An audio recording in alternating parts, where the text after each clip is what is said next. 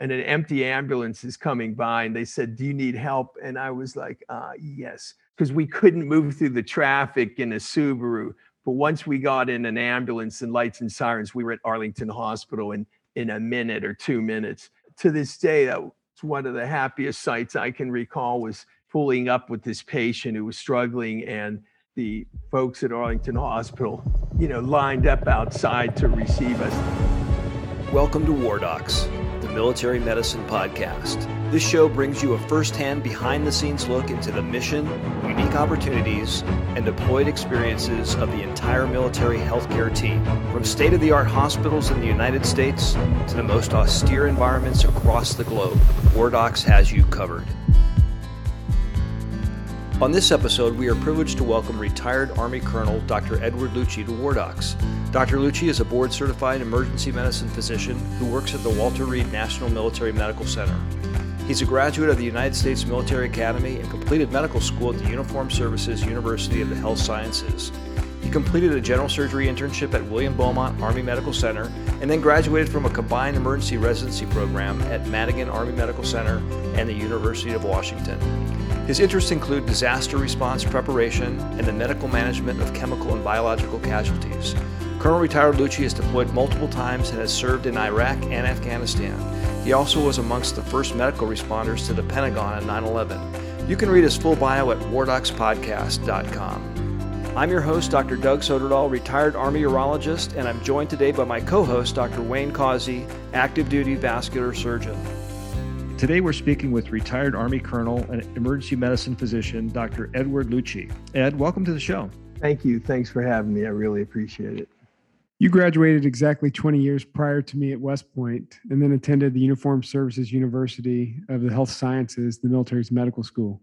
Tell us first how you came about joining the military and how did you become interested in Army medicine? My dad was a graduate of West Point class of 58. So that was my introduction that service academies even existed. I decided as a junior to look at it and see if I was interested. And then when I got accepted, my parents felt, well, one of us, I had a twin brother, should get a quote, free education. So I went to West Point and uh, I didn't know what to expect. My dad, I think, was smart to not really talk too much about it because he probably didn't want to discourage me. But I felt like once I got there, I took a lot of courage to, to quit. And so I stayed and it got better every year. And I did well academically. And then I decided, well, why don't I look at medicine? Because in the back of my mind, I thought I was interested. So you wound up attending the Uniform Services University for medical school and then were accepted in the general surgery residency program at William Beaumont Army Medical Center in El Paso. How'd you wind up in emergency medicine? So I finished a general surgery internship in Texas. And at the end of my internship, I felt like, well, I'm not ready to commit to a residency in general surgery. And I had gone straight from high school to West Point to medical school through internship. And I think I really needed to take a little break and maybe mature a little bit before I committed to a residency. So that's why I did the GMO and uh, I ended up in Greece. And uh, I played rugby, I scuba dive, but that was also my first introduction to, to terrorism because there was an active terrorist cell in Greece called November 17th, and it actually had blown up a army bus that was transporting army soldiers to the army base in Greece about a month before I arrived and several were critically injured. We had some terrorist incidents while I was there. No one was seriously injured, but that really started me thinking about that. I then decided to switch to emergency medicine. And someone had told me in surgery if you can do any specialty other than general surgery and be happy, do it because you won't be happy in general surgery. And, and I switched to emergency medicine. What was interesting about the assignment there was we had a small emergency department. It was open 24 7. We had some critically ill people that would show up there. And I took care of a patient with a ruptured Bjork Shiley mitral valve in this tiny little emergency room. And we had a seven bed inpatient unit. And uh, I had another episode where the commander of my army unit passed out while he was getting a blood draw for to get his cholesterol checked and i had just enough training to to not take anything for granted and even though our the supervising general, his boss was coming into town that afternoon.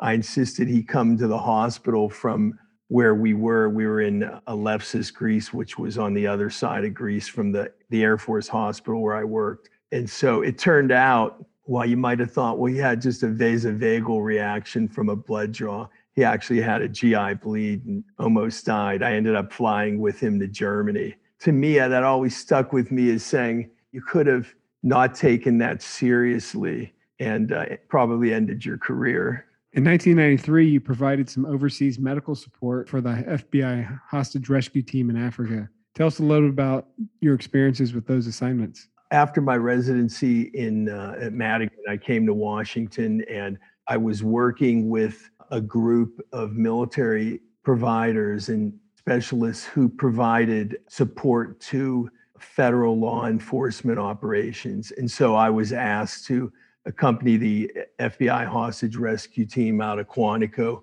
overseas to Africa to bring back a Palestinian terrorist who had killed uh, several Americans. And we went to Africa. This person had just been released after, I think, eight years in a Gibraltar prison.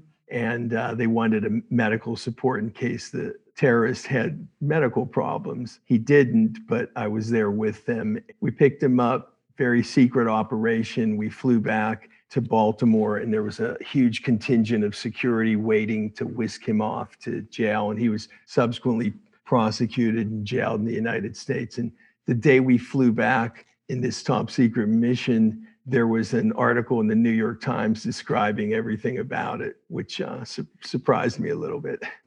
Didn't you also do some work with another federal agency? I did a another thing with the uh, Marshal Service to a uh, nation where we evacuated 30 citizens who needed to be evacuated for protection. And my job on that mission was to screen them for medical problems because no one really knew anything about them. And so uh, there were 30 people. The oldest was about 70, and I worked down from the oldest to the youngest. And when I got to the youngest, it was a about a three month old baby who was bundled up wrapped up in a bunch of blankets. And uh, when I peeled away the blankets, I could see that she was tiny and a beautiful baby face, but very emaciated. It looked like she had failure to thrive. She had significant cardiac murmurs. So when we landed, I asked to take her to a local emergency department in the US. And we then had to transfer her to New Orleans Children's Hospital because she was in failure, heart failure, and she ended up requiring open heart surgery and survived and thrived actually. And unfortunately, the family who was bringing her on this evacuation refused to take her back. And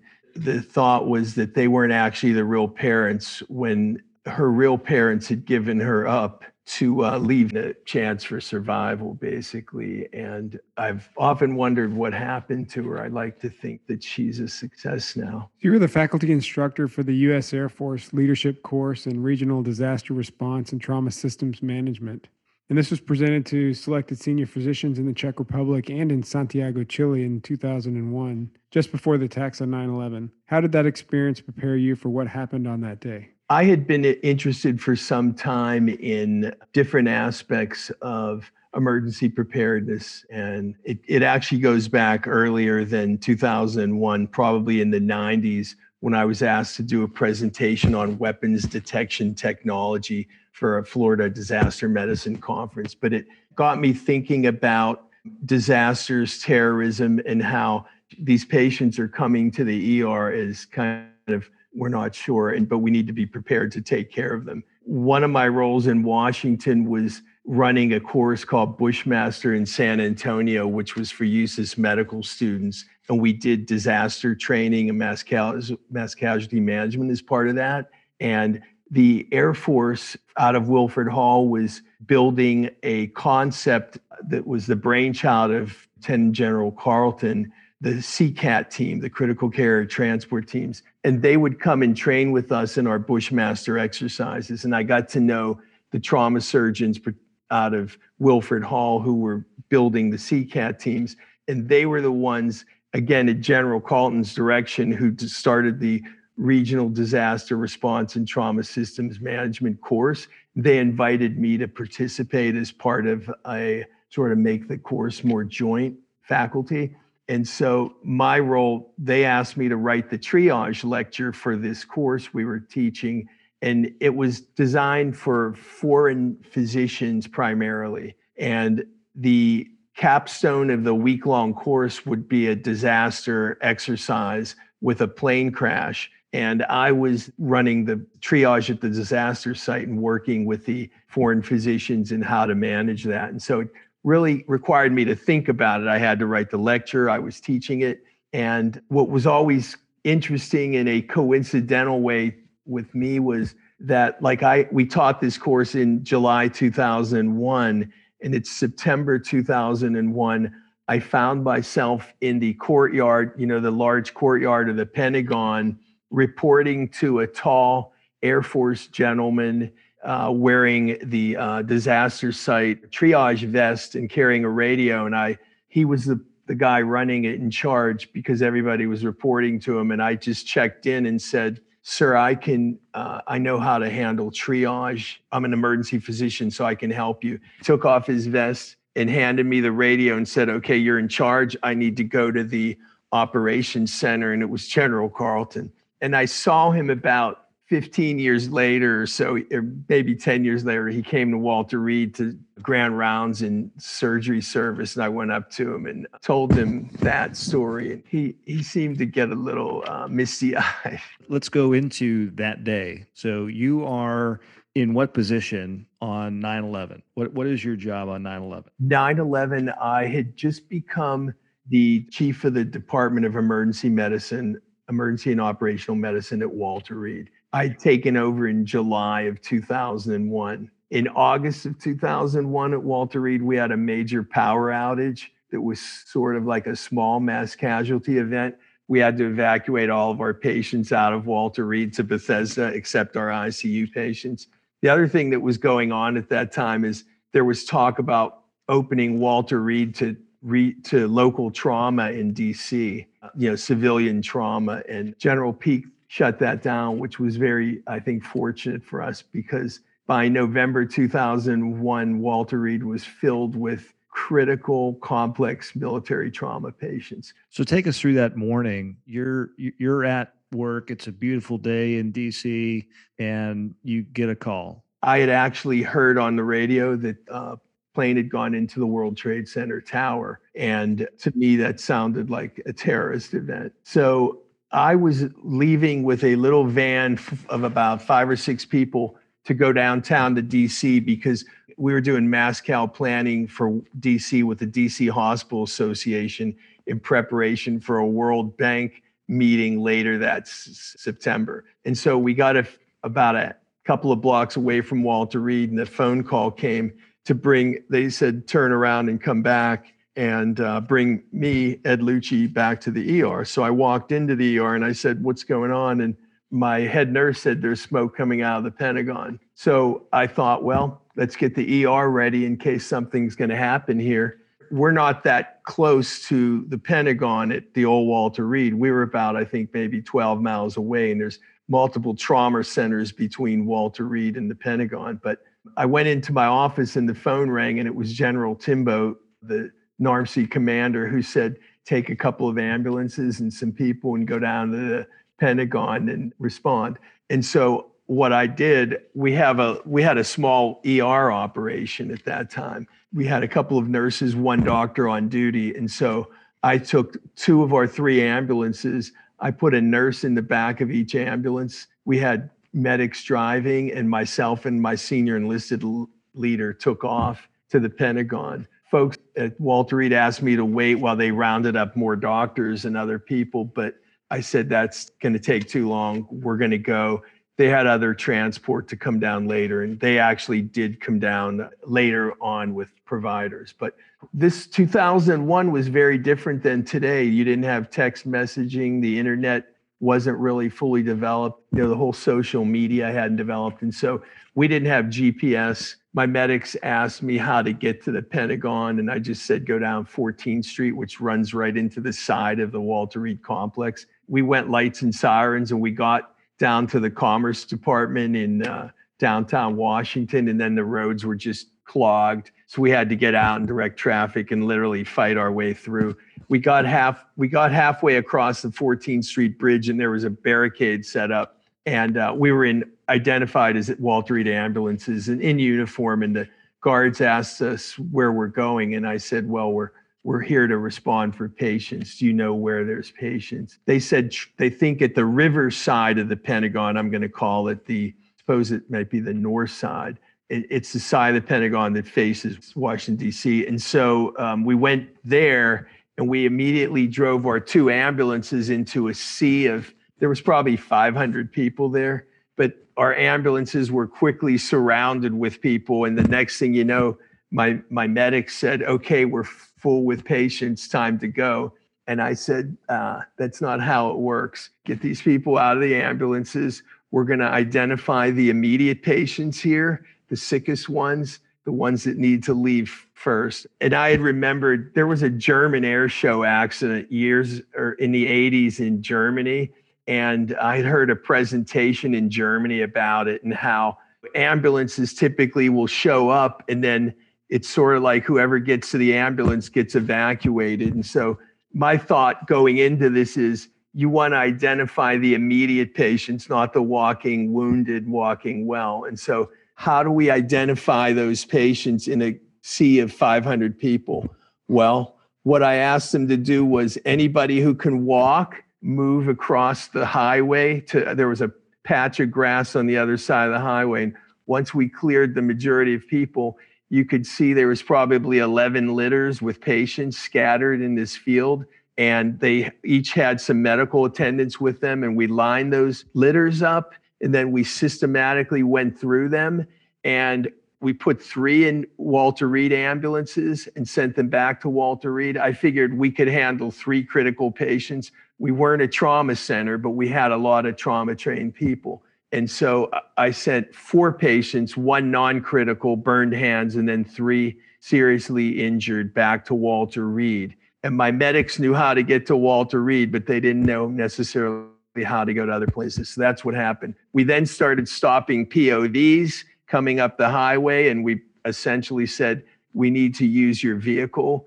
to take this patient to Ar- Arlington Hospital. It's now been renamed Virginia Medical Center, but it was the nearest trauma center. So I said, okay, let's take him to Arlington and we'll get, you know, secondary triage at Arlington. But my thought was patients on litters are the most critically ill right now. So we we got we stopped POVs and then some of the group there were there were a lot of medical providers in that crowd, you know, nurses, dentists, physicians of all shapes and sizes. And so some folks went and got their POVs out of the parking lot that was near there and we we used those to transport the rest of the patients and I we had set one patient aside because she was having respiratory problems, and we thought we were going to need to intubate her. We were originally sending her to Walter Reed, but we thought she might not make it, and so we had her aside. And I took her with another provider. I think it was a nurse or a dentist. We set out in the back of a Subaru. Uh, we couldn't do much in the back of the Subaru, so we had to pull over. She was having a lot of respiratory distress. We were at the side of the road trying to intubate her. There's cars, you know, a lot of traffic everywhere, and uh, people beeping at us because we're disrupting traffic. And an empty ambulance is coming by, and they said, "Do you need help?" And I was like, uh, "Yes," because we couldn't move through the traffic in a Subaru. But once we got in an ambulance and lights and sirens, we were at Arlington Hospital in in a minute or two minutes. To this day, that was one of the happiest sights I can recall was pulling up with this patient who was struggling and the folks at Arlington Hospital, you know, lined up outside to receive us. And they took her right away, right into the ER. And I, she was intubated on a ventilator. I didn't initially know what happened to her, but a year later, I was sitting at my desk. The phone rang, and it was this patient who called to say, uh, Thank you for taking care of me. And actually, I had dinner with her not too long ago in DC.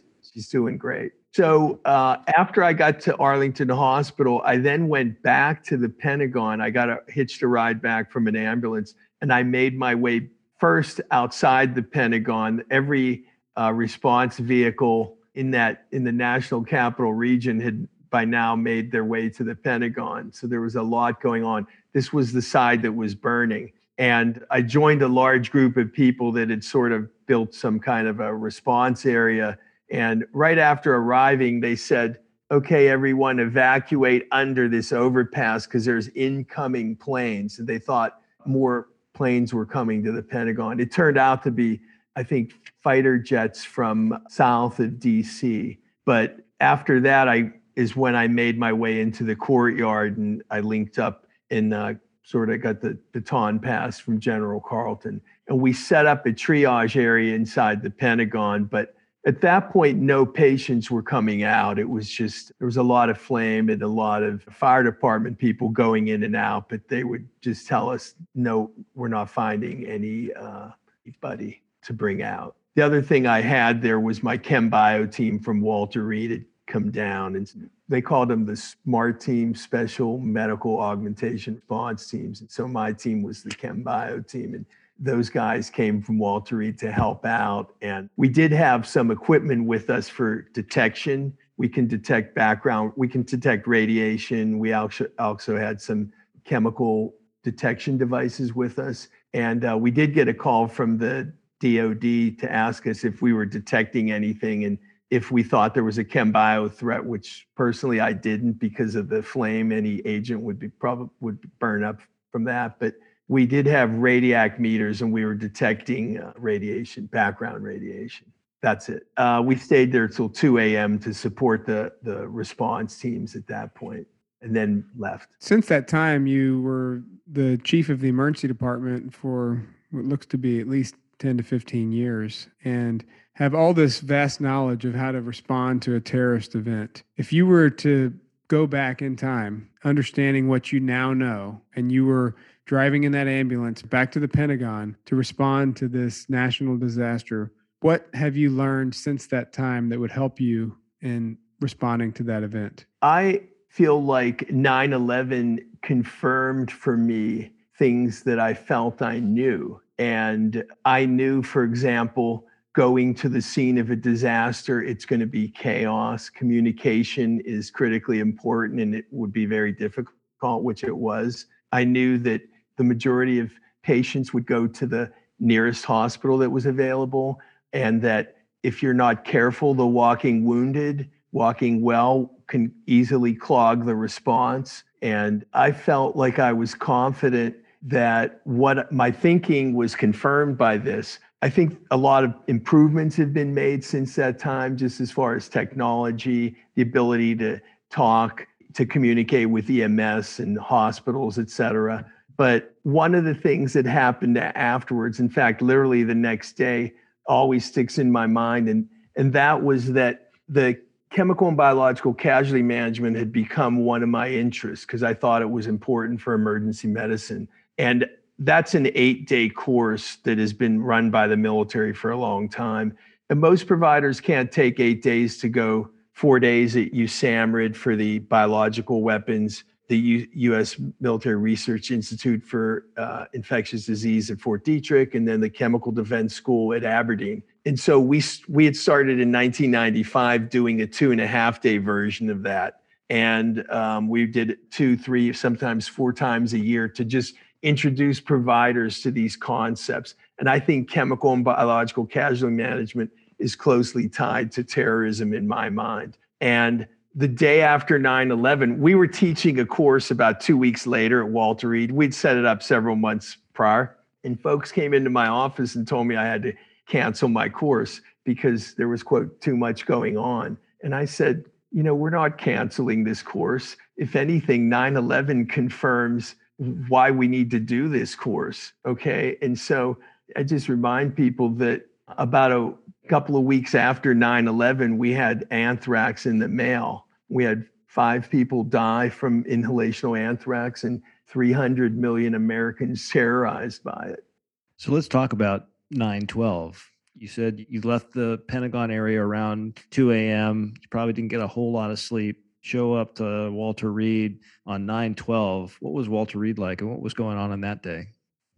There was a lot of, I think, confusion. People didn't really know what was going on yet. I mean, they didn't know if, you know, another shoe was going to drop. And when I was asked to meet with the first lady in the VIP ward, with some of the other people that were with me who responded to the Pentagon, and then also people at Walter Reed who took care of the casualties we evacuated to Walter Reed from the Pentagon. We were briefed by the Secret Service to basically not say anything, do anything, or make any moves towards the First Lady. I think, at least in my mind, I sort of figured don't say anything, just stand there. And uh, General Timboe immediately turned to me and said, Ed, you were at the Pentagon. Tell the First Lady what you saw at the Pentagon. And it really caught me by surprise because I hadn't thought I would be asked to say anything to the First Lady. And I'm to this day, I'm not sure what I said to her.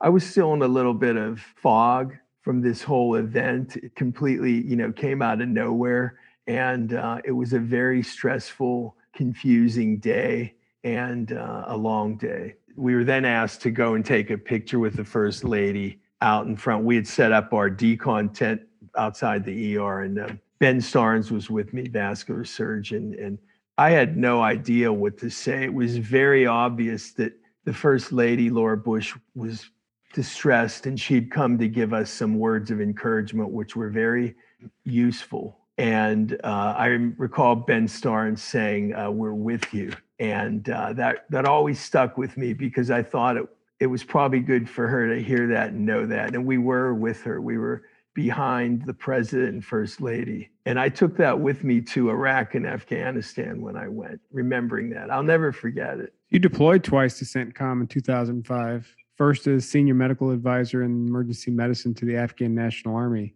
Tell us about that experiences and the clinical cases you encountered. I was asked to go as the emergency medicine consultant to the Afghan National Army, and I wasn't really taking care of patients. It was more to uh, help them develop emergency medicine. They really needed a lot of help. On our standards, it was really a backward and resource uh, challenged environment there, their medical system. I did find the Afghan people very warm.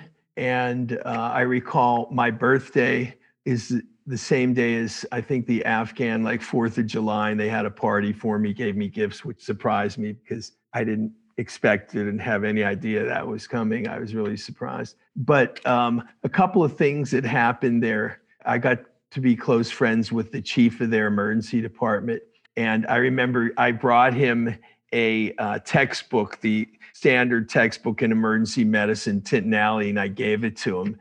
And I saw the next day that book that I gave, gave him was sitting now on their Surgeon General's desk because we had a briefing with the, their Surgeon General, and I just thought, well, that must be how it works. You have to pass it up the chain. Uh, we brought them a lot of equipment, ultrasound, EKG machines. We never saw it on the wards in their hospital. They kept it all locked up because they said it would be stolen if they brought it out on the floor. I recall walking down the hallway one day with the chief of the emergency department, and he said to me, Do you see that physician over there? And I said, Yeah. And he said, He's Talib. And I said, You mean Taliban? And he said, uh, Yeah. He said, There's a lot of Taliban here.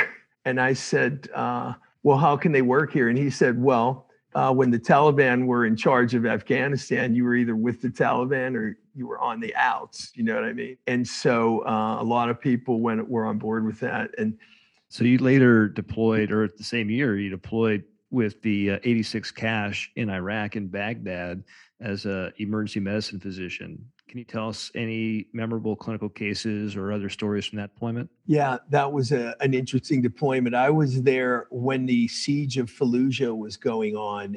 The way it worked, we were the hospital. We took over that hospital that was, I think, Saddam Hussein's personal hospital. We were inside the green zone and we were seeing major, major trauma there was a person was so close to an explosion that they lost an extremity you know that's like at ground zero and they usually had a traumatic brain injury and other injuries. So our busiest day while i was there we had 54 major traumas. Now we had three er doctors. There was an e, a day doctor a night doctor and one would be off. The night doctor would be off. And so virtually every day all three doctors were er doctors were responding. So you virtually never got a day off which was interesting. But our trauma service was so busy there that I remember a gunshot wound to the thigh. That was that went to our fast track. Okay. I had as a result of the siege of Fallujah, they weren't letting Iraqis into Fallujah. And so they flew to me one night in the green zone from Fallujah, which was 300 miles away, a two year old who was stung by an Iraqi scorpion. And I asked them, Why did you bring him here? And they said, Well, we weren't letting him go to the hospital. So we brought him to you. And so obviously in, in Fallujah, their experience with scorpion bites, but that's the that was the first one for me. And it was a two-year-old. And so it was kind of a very toxic experience for him. And the other thing that had happened is the neighbor of these people had was like a paramedic and had given this child some kind of injection. We don't really know what it was. When they showed up, the kid was gray and limp as a dish rag. And so we had to put an intraosseous IV in him. We we fluid resuscitated him and in about four hours he was fine to me that was an interesting case i also had uh, an experience with nine ankle fractures and so if you knew how the hospital worked you would typically call the specialist so like the orthopedic surgeon you'd say yeah, I have an ankle fracture. I have a gunshot wound with a fracture, whatever it was. And one night there was a, an air assault from a helicopter, and basically, I think it was nine Iraqis were coming down the air assault line, and it, it was getting higher and higher as they jumped. The, the helicopter got lighter and rose higher and higher off the ground. And you know, I asked them, I don't know if you're experienced with this or not, but the first one was probably 15 feet off the ground, but by the last one, there was about 25 feet off the ground. And so everyone who went down, you have to go off the rope, right? Because people above you are coming down. And, and as they jump, the helicopter gets light, lighter and goes higher. And so I had to call my orthopedic surgeon from Walter Reed, who I knew, and tell him there's nine ankle fractures down here. He's not happy. So, what advice would you give to a 20 year old who was interested in joining the military and particularly in medicine? The opportunities in the military, particularly military medicine, are completely limitless. The limit is your imagination. And I took full advantage of the opportunities as they came up. And I would I encourage people to do that if you're, you know, if your job and your supervisors support it. But I did the military tropical medicine course, which helped me for example, in because of my position in Walter Reed, I used to travel with members of Congress overseas, third world countries where tropical medicine is important. One of my CODEL experiences was with a high ranking member of Congress who was having a medical emergency in the Middle East. And I had to make the call do we go to a local ER or do we fly to Landstuhl, which, to the ICU in Landstuhl, which we did and fortunately, that worked out. The other thing I like to tell people that always worked with me and for me was there's no limit to what you can accomplish in the military, provided you don't mind who takes the credit. I used to say that in jest, but there's probably a fair amount of truth to that also. I think military medicine offers a lot. I have a twin brother who went the completely civilian route, and I compare my career to his, and his was more standard and mine was you know a lot of interesting things that i've been able to do that i couldn't have done in civilian world no question about it so you have a lot of training and preparedness for terrorist events and bioterrorism what advice would you give to military physicians who are early in their career as they prepare to be ready for those types of events well, I'll quote Louis Pasteur and say that fortune favors the prepared mind. If you haven't thought about these things, you're going to be less prepared when something does happen. And um, I've always felt like chemical and biological casualty management, in particular, it's not part of the standard like lexicon of patient care that we deal with on a daily basis in the emergency room. And there is some translation over to say emergency emerging infections. And you know it helped me with ebola management when we were dealing with that. Walter reed was the point for military evacuation out of west africa when they were having e- ebola in 2015 and i borrowed this from admiral zimble the cornerstone of preparedness is education and training so you need to educate yourself to the point where you're comfortable with what I would describe as the fear of the unknown. People, I think, shy away from these kinds of patients because when they, I, I can tell you when it came to Ebola, and we had five patients referred to us at Walter Reed that we had to quote rule out Ebola. And when you said the word Ebola patient coming in, the wall, the waiting room would evacuate, and all the, I mean, the nurses would get tense. When it comes to dealing, I think thinking about terrorism and what an appropriate response is, I think you want to focus on principles. How, what do you need to do to protect your staff and your patients is a good place to start. Keep things as simple as possible. I actually think the military would benefit by making CBRNE training like ATLS and ACLS and PALS and simplify it and sort of make it kind of a cookbook thing to some extent so that people can draw on the principles of it and not be afraid of it when it happens. It's a mistake to to think that we don't have to worry about this. It's it's foolish to let this threat fall off the, our radar screen. If you look at the former Soviet Union, their chemical and biological weapons programs were magnitudes larger than their nuclear program, and Russia inherited all of that. To me, it makes good sense. Any way you can simplify this kind of training, it's more likely to stick with people. So, have you ever had any situations at Walter Reed where there was truly a mass casualty event? Uh, well, can I give you one example that it wasn't it was it uh, wasn't real, but it started out as we didn't know. I, I would say I have a very strong working understanding of chemical and biological casualty management. So if you say I have someone exposed to ricin, inhal- inhaled ricin, I know what that means and what we do with that.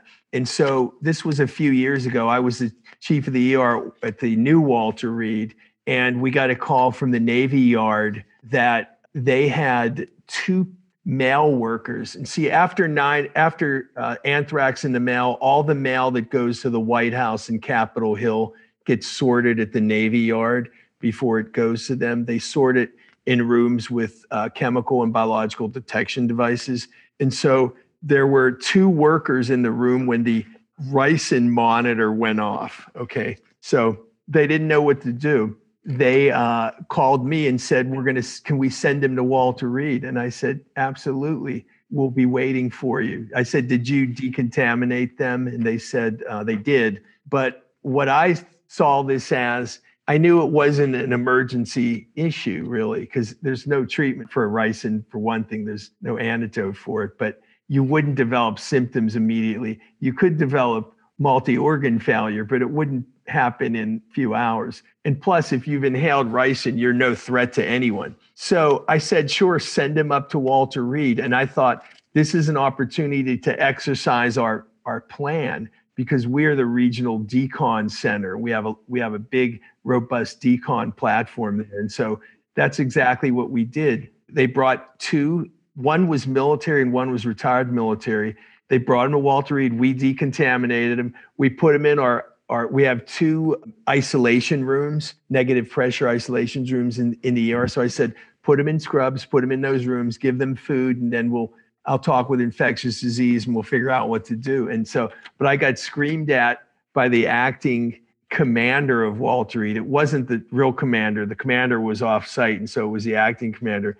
And he screamed at me multiple times about how could I accept these patients, and I was putting the whole hospital at risk. And in the meantime, the, they came in an ambulance from the Navy Yard, a, a Navy ambulance, and our fire department on base responded and told me we swabbed one of the tires of the ambulance and we think we detected ricin. You know, they have these rapid detection kits. And I just said, okay, this is getting a little crazy. And they they were bringing the hazmat team over from NIH. It's run by the FBI to re-swab and see if he said if it's if we detect ricin, we may have to shut down the whole hospital. And I told our fire chief, that's fine if you bring them over to retest it to just make sure it's negative because that's getting too crazy. Anyway, it worked out. It was a good, frankly, a good training exercise for us. These two souls were probably the victim of a, a detection device that just sort of malfunctioned. It was actually new and they just installed them. but no one knew how to handle it. They were decontaminated and locked in an ambulance, the back of an ambulance for four hours as they tried to figure out what to do with these people. That's kind of the thing that scares me is if you're not comfortable with the information, there's a very high likelihood that people will overreact. And there's the whole, to me, the fear of the unknown. If you want to see fear of the unknown, watch the 60 minutes where they interviewed the nurses in Dallas who took care of the first Ebola patient in the United States and how scared they were. I'll, I'll quote the famous uh, philosopher George Santayana, who said, Those who fail to remember the past are condemned to repeat it. This will happen again. I think people said the failure of 9 11 was a failure of the imagination of, I think, like the intelligence community to predict this and prepare for it. But something will happen, it's inevitable. So, if your family was listening to this podcast 100 years from now, what would you want them to hear? What would you say to them about your career in military medicine? I think I would be remiss if I didn't take an opportunity to thank the people that helped me along the way.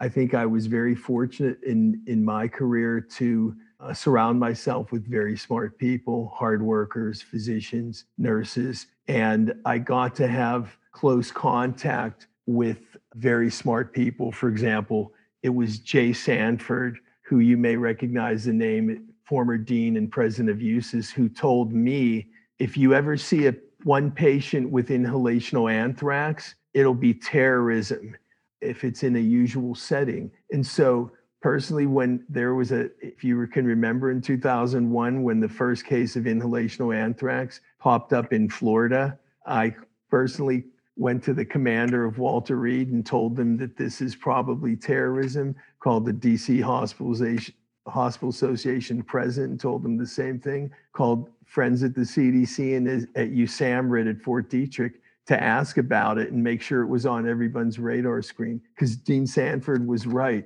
You don't get inhalational anthrax under normal circumstances. I tried my best to mentor people, listen well, give everyone an, a voice and opportunity around me, treat everybody fair and honestly. And the other people I would recognize is the folks who went with me to the Pentagon on 9 11. I felt like they really responded with calm and courage. And we were a small band of providers. It's unusual for a hospital to send hospital staff out of the hospital to a disaster site. That's pretty unusual. But no one with me questioned their orders. And in fact, the driver, the medic driver of one of my ambulances, her sister was a uh, worked at the World Trade Center restaurant on the the the uh, windows to the world, and she was distracted by that because she knew what was happening in New York, but she never wavered and she did a uh, phenomenal job. In fact, she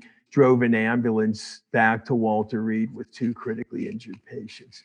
I'm proud of the fact that how we responded on 9 11. We've been speaking with retired Army Colonel Dr. Edward Lucci. Ed, thanks for sharing your experiences and insights with us at War Docs, and thanks for your service. Thank you very much. Thank you so much for tuning into this episode of War Docs, the Military Medicine Podcast. We sure hope you enjoyed it. We invite you to follow and subscribe to our show on whatever platform you consume your podcast so you don't miss an episode. Please rate and review this podcast and share our show with your contacts on social media. You can follow us on Facebook, Twitter, and Instagram. Find out more information about our show and our guests and how to become a member of Team War Docs on our website, wardocspodcast.com. That's wardocspodcast, one word, dot com. Thanks so much for your support. If you like war stories and medical drama, War Docs has you covered. Spread the word.